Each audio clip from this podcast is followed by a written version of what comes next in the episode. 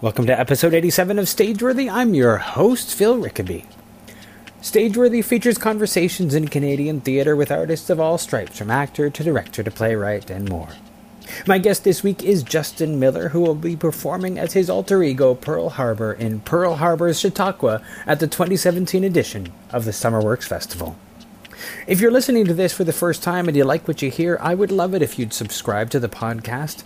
You can find Stageworthy on Apple Podcasts, Google Music, or wherever you get your podcasts. And if you want to drop me a line, I would love to hear from you. You can find Stageworthy on Facebook and Twitter at StageworthyPod, and you can find the website at StageworthyPodcast.com.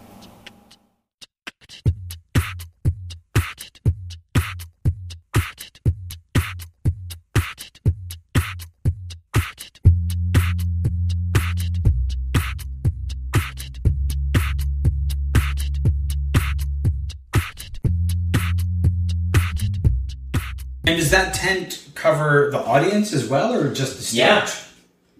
You are in the tent. Wow. Yeah. Yeah, it's pretty uh pretty deranged. Oh wow. Um, so this is uh, Pearl Harbor doing like an old-fashioned tent revival. Tent revival, yeah, that's right. It's a it's an old time tent revival Mm-hmm. for our post truth world. And is this sort of like a, a revival in the way that um, oh, what's her name in Anything Goes is a minister and does like revival services, but they're like completely like sexy and like and scandalous, or is it like what kind of revival show? I can say without a doubt it's the sexiest revival show you've ever seen. Okay, I have no doubt. I have no doubt. Um, it's uh, yeah, it's part revival, it's part cabaret, it's part tragic comedy. Uh, you are in and a part of it. You're being called upon. There are roles and tasks and sing-alongs, and the audience every single night affects the outcome of the revival, and they affect how we come together as a people because every audience needs something different. Oh, okay. Yeah. Wow. Um, before we go too much deeper into Sure. the revival, I'm a little curious about um, the genesis of Pearl Harbor, um, why you chose uh, drag as Mm-hmm. a performance medium. Um, so, can you talk a little bit about that? Yeah, absolutely. Um, so I had been studying clown for a little bit, and uh, was particularly particularly interested in Bouffon, which is a dark kind of clowning Yeah. that kind of uses nasty satire to attack the things we hold most dear about ourselves, the worst hypocrisies that we can't even confront Right.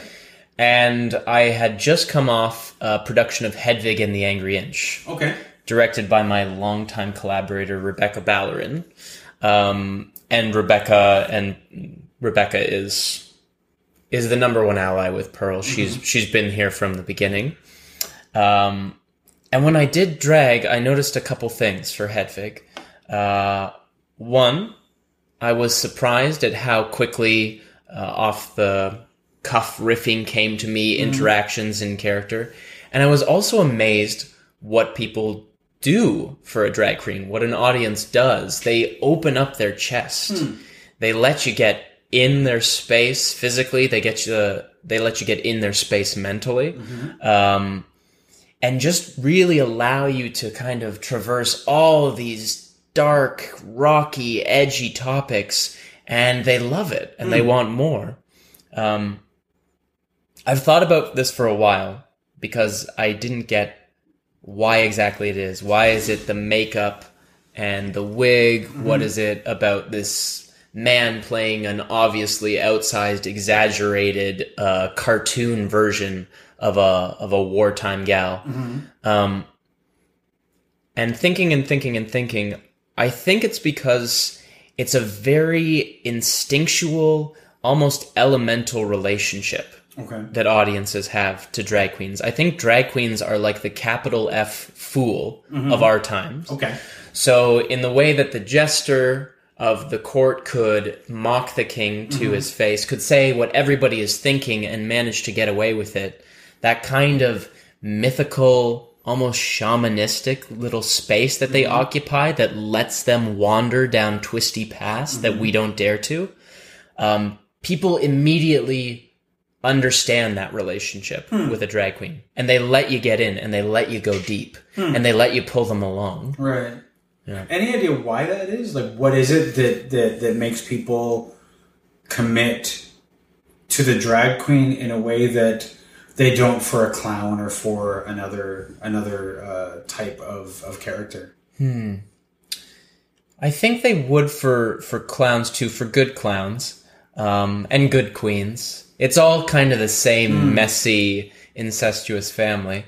Um, but there is something about delight in taboo and egging them on, egging the queen on, and giving the queen permission, giving them authority, uh, and as a queen, taking that authority. Right. Yeah. Um, you mentioned you mentioned doing doing uh, Hedwig Mm-hmm. um, before you created the character of Pearl Harbor, and was there like what drew you to, to Hedwig? Was it just did the role come along? Did did you ever question why you might want to perform that role, or did it just like seem like a natural fit? The role sort of came along. I knew about the play. I loved the movie. Um, but I didn't really ever imagine myself doing it. So I, I kind of took a flyer on it. I kind of took a lark, and it ended up being perhaps the most important role I've ever played. Okay.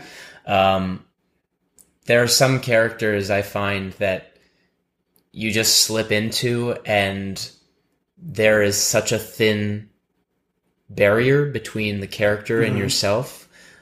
I just understood Hedwig right away. I understood her struggle. I understood her her loneliness, her desire, uh, the the attempts at beauty, um, a- a- and the successful beauty that she that she manages to achieve when she accepts herself.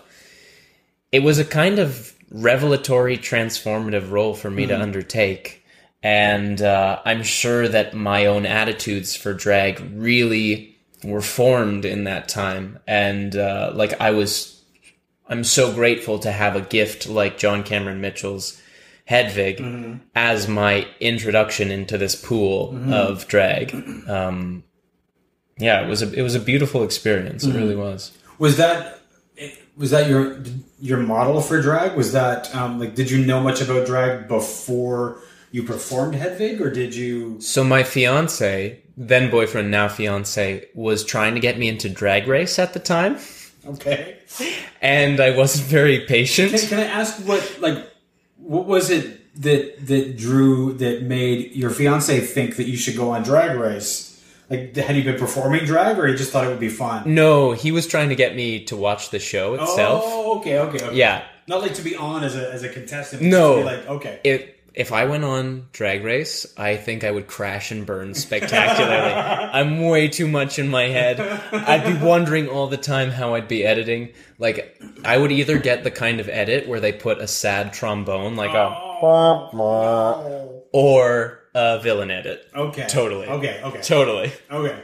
Um, but uh, I, I had never really had any exposure to drag before that point. I remember my parents watching Priscilla, Queen of the Desert, mm-hmm. when I was a kid, but I was not pulled into it. Right. I remember seeing Dame Edna on Just for Laughs mm-hmm. and things like that. Yeah. But it really wasn't until uh, until Hedwig, until I came at it from a sort of backwards angle, mm-hmm. that I realized what an incredible tool it is for being truly present and with an audience. Right. Yeah. And uh, so, did you get that from Drag Race? Did you get that from you got that from from uh, uh, uh, from Hedwig? From from Hedwig, yeah. Um, when I looked or when I started developing Pearl, when she started rolling around in my mind, it was a lot of Hedwig in my head because that form of drag, it sort of um,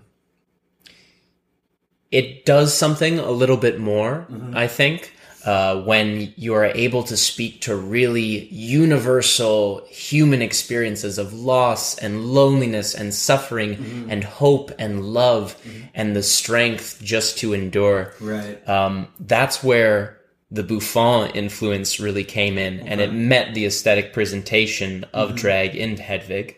I was thinking a lot about Dame Edna. At the time, I was thinking about a character that I could plop down in different scenarios who would always be a constant. Right. She wouldn't go away after one show, but she could conquer and challenge and speak out about a number of different things. Mm-hmm. And that's kind of how she's been going on since. And hmm. it'll be three years. Her birthday is actually just coming up in a couple weeks. Wow. Yeah. Wow. So you'll be performing this show Yeah. dur- uh, for for her birthday. On her birthday, yeah. That's, that's cool. Which uh, incidentally was August 6th, the day the drum bopped. The, the drum bopped. Man, for an event of this gravity, I probably shouldn't have misspoke there. The day the bomb mm. dropped on mm. Hiroshima, mm. August 6th, ended up being her birthday. The first time she got in front of an audience. okay. Yeah. Now, were you always a performer? Did you have? Like you mentioned studying Bouffon. Mm-hmm. Um, how did you come at? How did you did you come at Bouffon from a theater, from a clown? How did you? When did you start wanting to perform? So uh, I was a really goofy kind of kid. Um, sorry, I'll turn that off. Just a little alarm. Hopefully, not something alarming. uh, I was a really goofy kind of little kid, um, and loved to do voices. I grew up with The Simpsons, uh, so that informs most of my personality. Um, I studied theater in university. Uh, at University Toronto, and it was there that I first was exposed to clown um, and Bouffon. What happened was I saw a presentation by this brilliant Canadian playwright named Karen Hines. She did a Bouffon solo series with her character Pochsy. Right. It was sort of like Greek tragedy done by Betty Boop. She's acidic and hilarious and mocks our consumption uh, while being so victim to it. And when I saw her perform, it was another like earth shattering, changing moment where I was like, uh, what is that? I have to do that. This is what my purpose should be. Um, so that kind of blew out all the dreams about Stratford, which up until that point were like, well, isn't that the most noble thing a Canadian actor can do? It's not. It's really not. Um, unless they invite Pearl there, in which case it absolutely is. Uh, so from that point, I really got deep into the clown world. I studied with John Turner, mm-hmm. who is part of Mump and Smoot, this amazing Canadian horror clown duo, up uh, at the Manitoulin Conservatory for mm-hmm. Creation and Performance. It was called the Clown Farm when I went there. They uh, decided to go with a more a more dignified name. Well, they got charitable status, so you I can't, you can't be the clown farm. You can't be the clown farm when you have yeah. charitable status. I think you, you need a, a need a web more- a web URL that's somehow a little more Yeah, you legitimate. have, yeah, you have to have that. But it's it's the clown farm, I think, to to me for the end of time, and Mm-hmm. Yeah. probably for most of us. I think probably people who are still going there probably call it the clown farm. Oh, absolutely, absolutely. And he just waters us and grows our little demented clown minds out there. Uh, so I'm I'm super fortunate because I had amazing influences and amazing instructors like John Turner, and I later ended up studying and becoming fast friends with Karen Hines, and everything kind of came together in this in this way that if you were making a made for TV movie about it, you'd be like, wow, that's amazing. Everything's just turning up the exact right way for this kid. Did did was it difficult for you to come to terms with making the transition? I mean, if you spend if you grow up and you're thinking about a career in Canadian theater, mm-hmm. Stratford is the thing that you imagine that you will Yeah. do because it's you know steady work. I was a high schooler from Guelph. It was basically the only exposure that oh, I Oh, shit, had of to. course, yeah. yeah, Yeah, there was fucking nothing else. Yeah. So when it, when you decided when you had to decide and come to terms with the fact that that was not the path you were likely to take, and that clown was something else, um, was it difficult for you to, to to leave Stratford behind in your mind, or did you just sort of like close the door on it? And, Oh, not at all. Not at all. Like, let's be honest. It's not like they're they're knocking at my door right now to begin No. with. So it's it's not like I've made a a noble, difficult choice here. of course, But um, here's the thing: it was it, that was my idea of what an actor mm-hmm. is. Mm-hmm. Um, and I and I really wanted to be the thing more than I wanted to do the thing. Mm, I wanted okay. to be an actor more than I wanted to act. I think mm-hmm. uh, the type of performance that clown gets you into that that is so immediately viscerally present with an audience like my eyes into yours we hear a sound a cell phone goes off we both heard it so you have to incorporate it into the story anything that risks taking the story away from the storyteller has to become a part of the story Right. so that kind of on the edge vulnerability that's demanded, uh, there's nothing else like it in my head, um, and it's what I love doing most of all. Did you ever get a chance to see Mump and Smoot? I have, yeah, yeah. I saw them at Magnetic North when they were in Kitchener Waterloo. Okay. Um, yeah, I know they don't perform too much out east. Uh, any artistic dress directors listening should book them, and anybody who happens to catch them out west, go, go, go, because they are fucking gods. They are clown gods. when they were performing in in Toronto, and you know they were like perennials at the Fringe festivals around here for ages. I never got the chance to see them. I only heard about them. Shame on you, Phil. I know. Shame I, upon it's one of you. those- I always figured that I would always have the chance. Like, Right. Okay, so I don't see them this year. Don't worry, you'll be able to see them. And then all of a sudden, they stop performing as frequently. Mm-hmm. Um, when you first saw them, what did you like? What was it about what they did that you wanted to incorporate into your own work? Hmm. I think it was uh, the sense of surprise. You don't know what's coming, but everything is possible. Uh, they can go in any direction.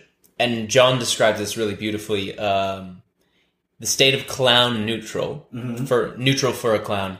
It's like a, a ball on the top of a hill.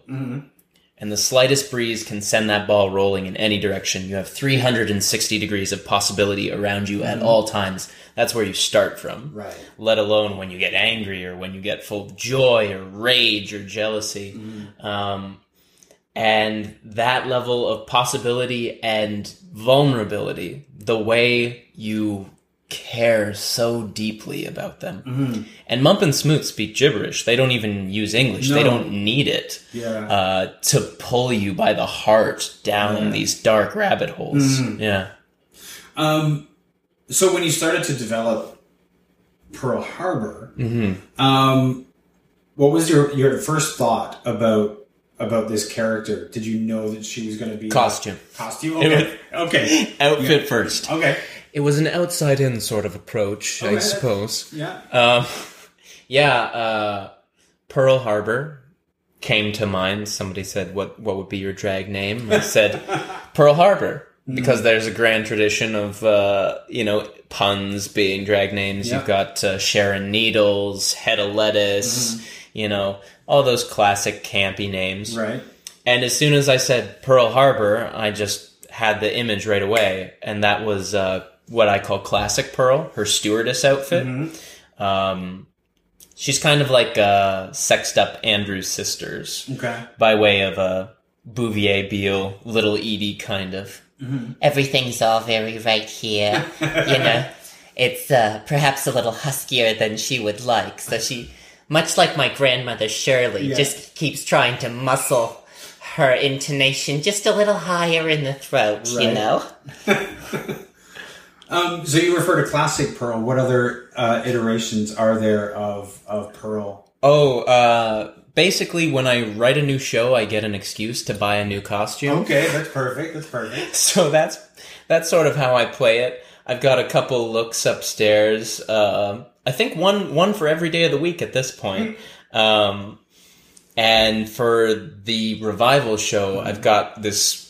It's first time pearls and pants, Okay. which means I can squat down low and leap across benches, and it's it's great. I don't have to worry about exposing myself in the Right. same way. Yeah. Yeah. Um, so the revival show, Mm-hmm. um, in terms of like putting this thing together, how did you decide that you wanted to take this this drag queen character into an old fashioned revival? Right. Um, I had just done a show called Pearl Harbor Sunday School, uh, and it was kind of a, kind of a parody on how we relate to each other on the internet, the kind of judgments coming down from on high, um, the regressive, progressive kind of infighting and punching down. It was all fine enough. Um, but what happened was I I was struck by another uh, source of inspiration and struck really hard. Uh, like when I saw Karen Hines, like when I saw John Turner and Mump and Smoot. Um, I went to New York and saw a performance artist called Taylor Mac do a 24 hour concert. Um, and he's a drag queen as well, but when I say drag, I don't mean like female realness. I mean the most outlandish, spectacular, gaudy, garish, over the top, impossibly absurd, surrealist art piece costumes mm-hmm. that are done with dollar store materials and are actively decaying as you're watching him. And Taylor Mac's relationship with his audience is so completely raw and with anybody else you would watch and you would go my god like what a vulnerable performance. But underneath that openness is such strength as a performer. It's not vulnerability but it is complete exposure. And i was just in awe of how he got an audience to do everything he needed everything he wanted and more all the time. And uh, I was always very careful up until that point, up until seeing seeing uh, Taylor. Oh, and I should say as well, I'm not. It's very hard for me to work it into uh, conversation, but Taylor Mac's proper pronoun is actually Judy. Okay. So I know I just said him a lot, but Judy is kind of Sure. beyond gender. And Taylor says that he chose the pronoun Judy because nobody can roll their eyes at it without looking camp theirself. You can't go, oh, Judy, without looking like a Judy yourself. Um, so this gives you a, a sense of Judy's mind. Uh, Judy can tell you, you come here, start doing this. You come here, start doing that.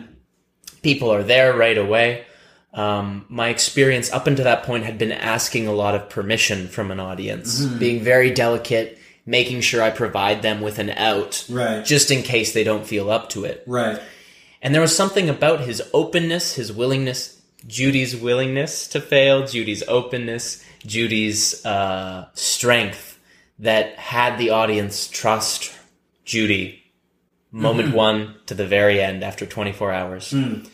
And I knew that's what I wanted to do. I wanted to create an experience that put you on the same level as Pearl, that everything was in the moment, literal, the actual time is passing. Hmm. There's n- there's as little theatrical pretense as I can muster. So the lights, the experience, it's all very analog. It's controlled within the tent. Right. Um, there's not really a lot of sound effects other than the great uh, accompaniment by my friend Stephen Conway, who plays live music. Brother Gantry, we call him. Um, it's a it's a very literal experience. It is literally a revival. You are literally a revival audience, Right. and you are literally being brought through this journey by this deranged six foot five drag queen who's very enthusiastic and probably just wants the best for you. Probably, uh, yeah. I have to say that now that you've described the staging to me, and we've seen the tent come down in your time lapse, um, the if somebody had said, "Okay, so we're going to do this show at this festival, mm-hmm. and we're going to put up a tent in the theater," I would probably tell them, "You can't do that Yeah. at a fringy festival. You Th- can't do that at a SummerWorks." Thank you, Summerworks. Thank you, Laura Nanni. Yeah. For trusting us that we'd be able to do it. And thank you to Giuseppe Condello, to Mirabella Sundar Singh, to Rebecca Ballarin, to Mika Champagne. That's his actual name, but I keep telling him it would be a great drag name. It would. They uh, tear the tent down in record time. And it is a big ass tent. Yeah. It's probably about 150 pounds of canvas, 20 by 25 feet, pine benches and all. It, Did, did you did you have to convince yourself that it was possible, or did you just say yes, we'll do it? Oh, I just said yes, we'll do it. Oh, absolutely. I probably would. I pro- personally probably would have thought about it for like a couple of weeks. Well, that's I- where we differ as people, isn't it, Phil? Uh, I was I was quite worried about it this past month. Um, we also had a run. The show was developed um, with Why Not Theaters, the Riser Project, at the theater center. So we had an eight show run in April where we were working out, testing the concept, seeing if people will come along. And glory hallelujah, they do. Yeah. And boy, do they ever. nice. Um, so we had familiarity with the tent and the process of getting it up and getting it down. For SummerWorks, it was a matter about doing it at record speed, Yeah. which I can confidently say. Like, I challenge anybody to beat this record. It is down in 15 minutes flat. I don't know. That's. I mean, that's. I've seen like at fringe festivals and things like that. I've seen some elaborate stuff, but never like a tent like that. Mm-hmm. I've seen uh, silks and people hanging from whatever, but I think they just string those back up when they're done. Yeah. have to put them back up again. Yeah. every night. So that's. I mean, that's pretty incredible just to to do that and with with benches to go with it. and it's it sounds like so much work and it is a lot of work that i personally don't have to do. Um, but it is so worth it because when you're in the tent and the flaps are closed it's such a transporting experience. It's really amazing how within a couple minutes of of this revival of our chautauqua um, how you're completely elsewhere. Like the theater really does disappear around you. It's just the soft incandescent lighting. It's the people on the benches next to you. Um, there's a little bit of warmth and energy buzzing in the space. Yeah, you can't you can't get that experience if you don't go through the work. If you don't have the actual tent. Yeah. So now you've embodied uh, uh, Pearl Harbor for seven. Will this be the eighth performance? Will this be? You said one for each of each day of the week. Is it? Uh, I there. So Chautauqua, Pearl Harbor Chautauqua, is the sixth Okay. full length play, and then there have been uh, a endless amount of little cabaret performances, concert series. Uh, she was leading uh, an opera, an immersive version of De Mouse with this amazing young opera company in the city called Opera Five. They wrote out a character and let me write myself in.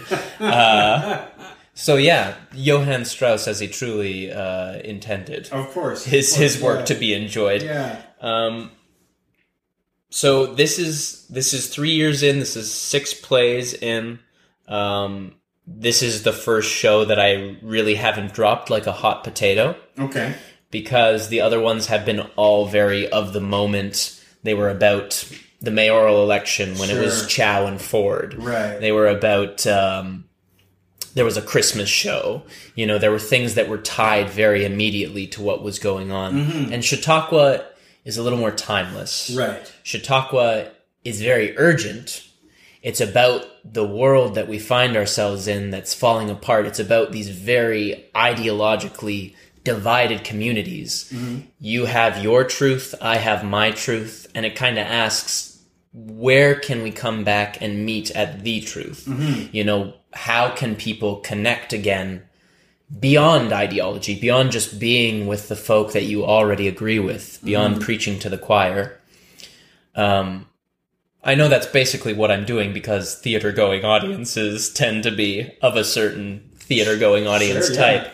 Although I will say that if you're able to get people to participate, that is a rare thing in theater because audience participation is the kind of thing that if you say there's audience participation before a show, a lot of people are like, "Oh, I'm not going to that." Oh yeah, absolutely. And Chautauqua is a goddamn miracle because the audience participation is actually fun. Huh. So it's Yeah. not it's not just uh, the regular kind. Um, people get so into the experience, and I think it is this experience of being in the tent, of being a little lost to the world around you, of having to kind of connect and look at the people next to you. Um, and believe me, like Pearl Harbor will not tolerate hesitation. like you're you're better to say yes if she locks eyes on you. But she will always take care of you. You will never be unsafe, which is not the same as uncomfortable. No, that's true. Yeah. Um, Now, as somebody who has embodied a character for uh, three years, um, do you ever find that that Pearl Harbor invades your life in ways that you didn't expect? Yeah, absolutely. Um, certainly, it has invaded my bank account. Like I, I've always been a vintage queen, but it, it, buying women's clothes is a recent thing for me. Um, occasionally, I'll uh, I'll pull a face, uh, and I'll get clocked on like that's a pearl, uh, or pearl will be asked to leave the room. Uh, in, in- sometimes with how I'm responding or dealing with things.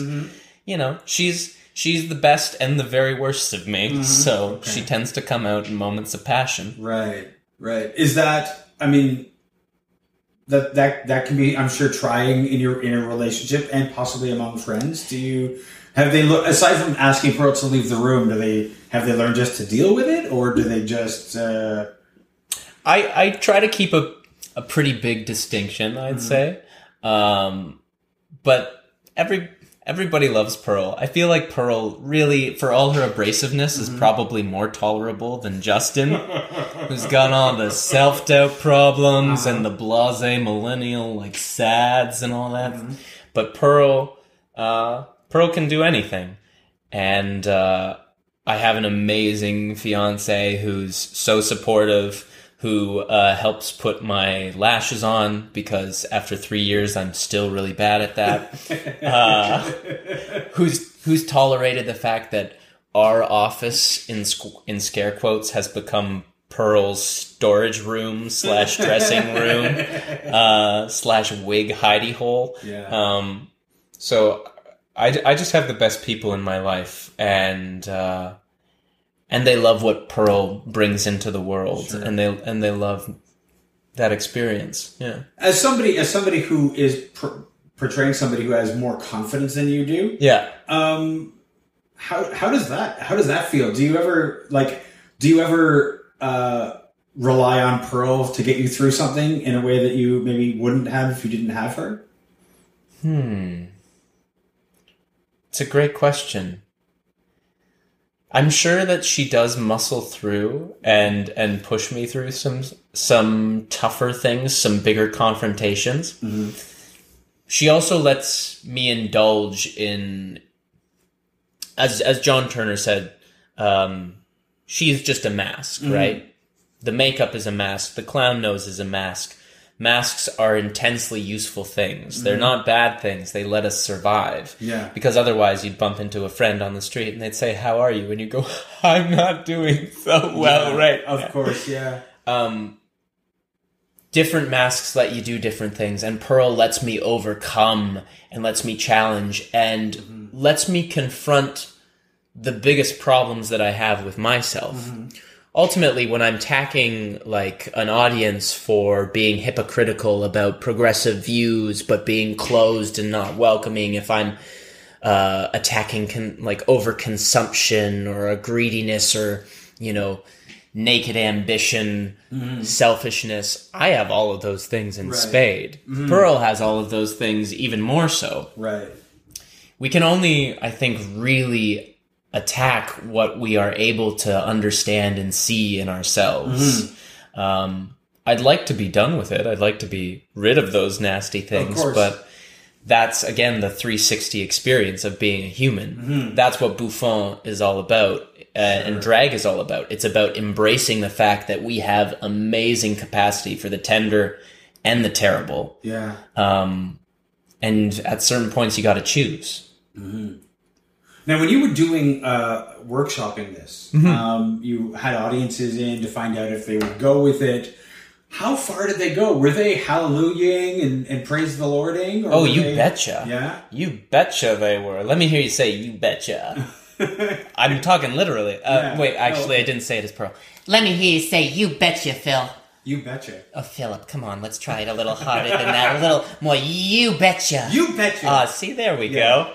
Um, so, so it's almost immediate that people that people jump in. yeah, it is. Hmm. And that's because immediately the show is with the audience hmm. and acknowledging those distinct individual people that are there every hmm. night. there's not the pretense of talking at the audience. When she asks a question, it's never uh, it's never hypothetical. It's always a literal question, and there's always a response back. Uh, the director of this piece, Byron Laviolette, uh, amazing director who engineers experience for audiences. You probably know him best uh, as the director of all the Morro and Jasp shows Yes, yes, yeah. who are another brilliant set of uh, Canadian clowns.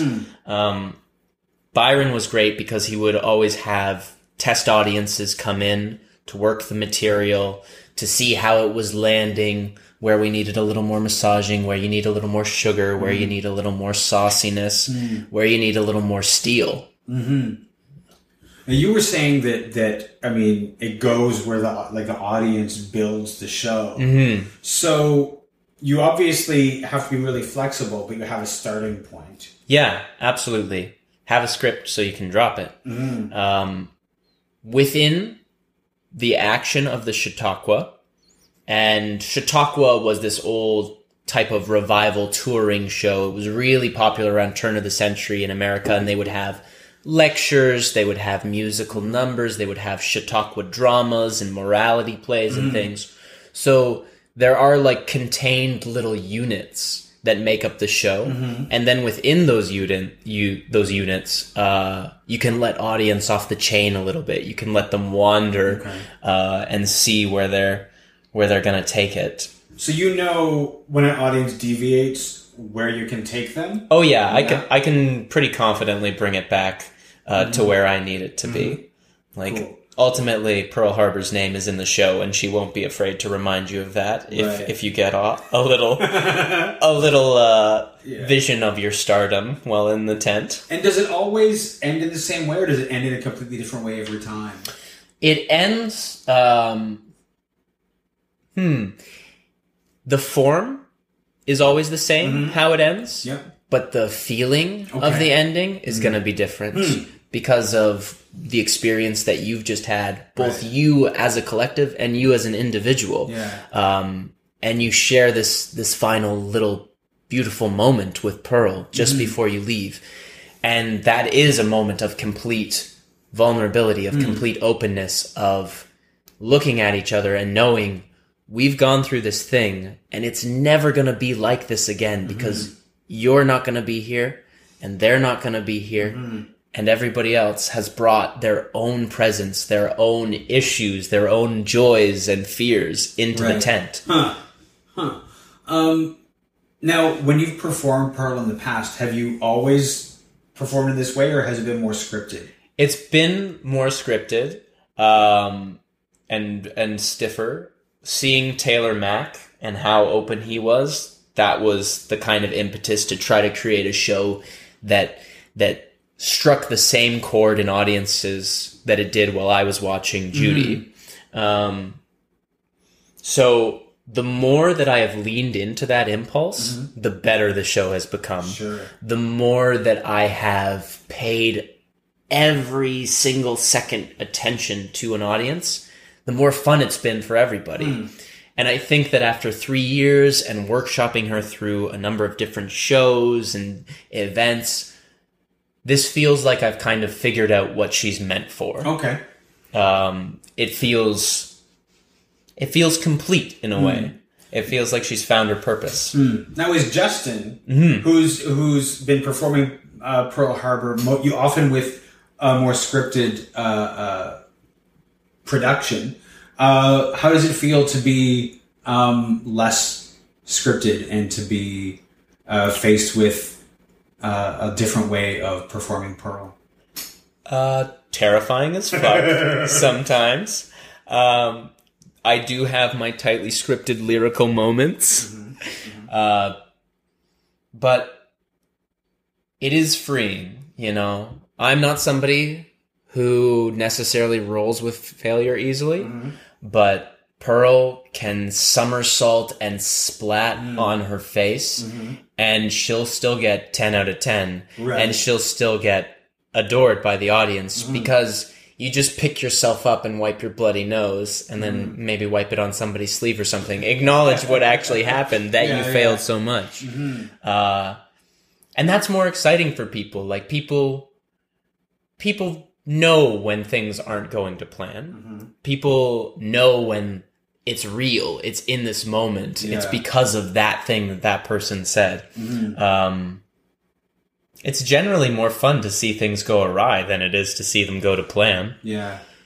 It's interesting because I, I performed a show last year, my first solo show, and my director at one point was like, "Okay, so you realize that that like when you're doing this, you have like you're not talking at the audience. You have to talk to audience members. You have to talk to them when you're doing this." And I hadn't considered that, and it was really there were personal things in the piece. It wasn't a personal like it was very personal, and and the idea of talking to people had terrified me at 1st In the first performance, I had to look. Well, people them. are monsters. They really are. You never know. You never know with people. Yeah. Yeah, it is scary, isn't Yeah. it? Sometimes Um, I remember because they'll know when you're lying to them. that's right. They'll know. Yeah. Yeah, and that that is terror. That's that was like that was a, a terrifying thing. Also, like I had never performed it before, so I didn't know how they were going to react to it. I didn't want to see like revulsion, disgust, disappointment on their faces. Um, but fortunately, I didn't.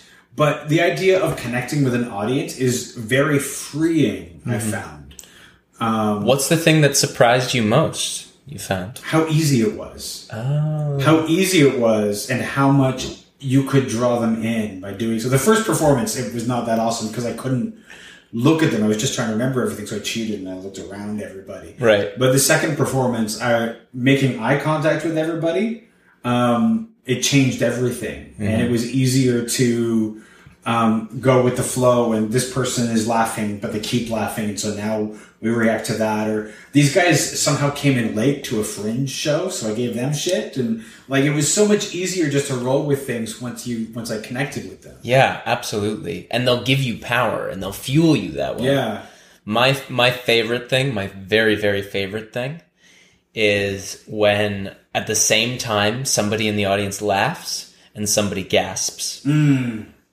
That's the kind of humor that really Yeah. excites me. That's the kind of thing that Pearl is able to do because she, as a drag queen, she can she can touch on taboo. She can go real real dark. right. Those are my favorite moments. Yeah. Is there anything that you want people to know about uh, the Chautauqua show, about this show, what they should uh, know coming in, or why they should come and see the show? I mean, I'm sold. So, like me, I'm like, this Oh, is like, Phil. this is- You are just so sweet to me. For me, this show Phil's is. sold. Why aren't you? Why Yeah. aren't you buying your ticket right now?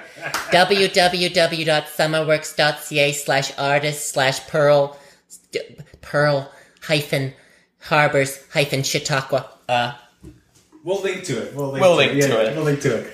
Um, but is there something that you that you think people should know, or, or you want them to know about the show?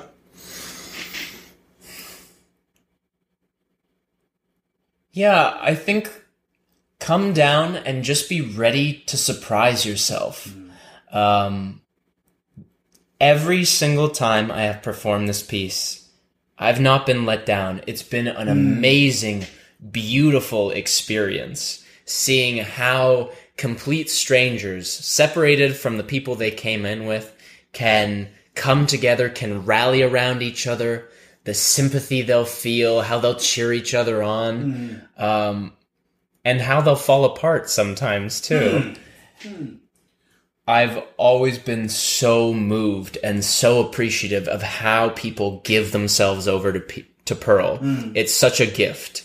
It's such a gift for an audience to give that much of themselves to you. yeah. And I goddamn try to earn it every single time, and I promise that.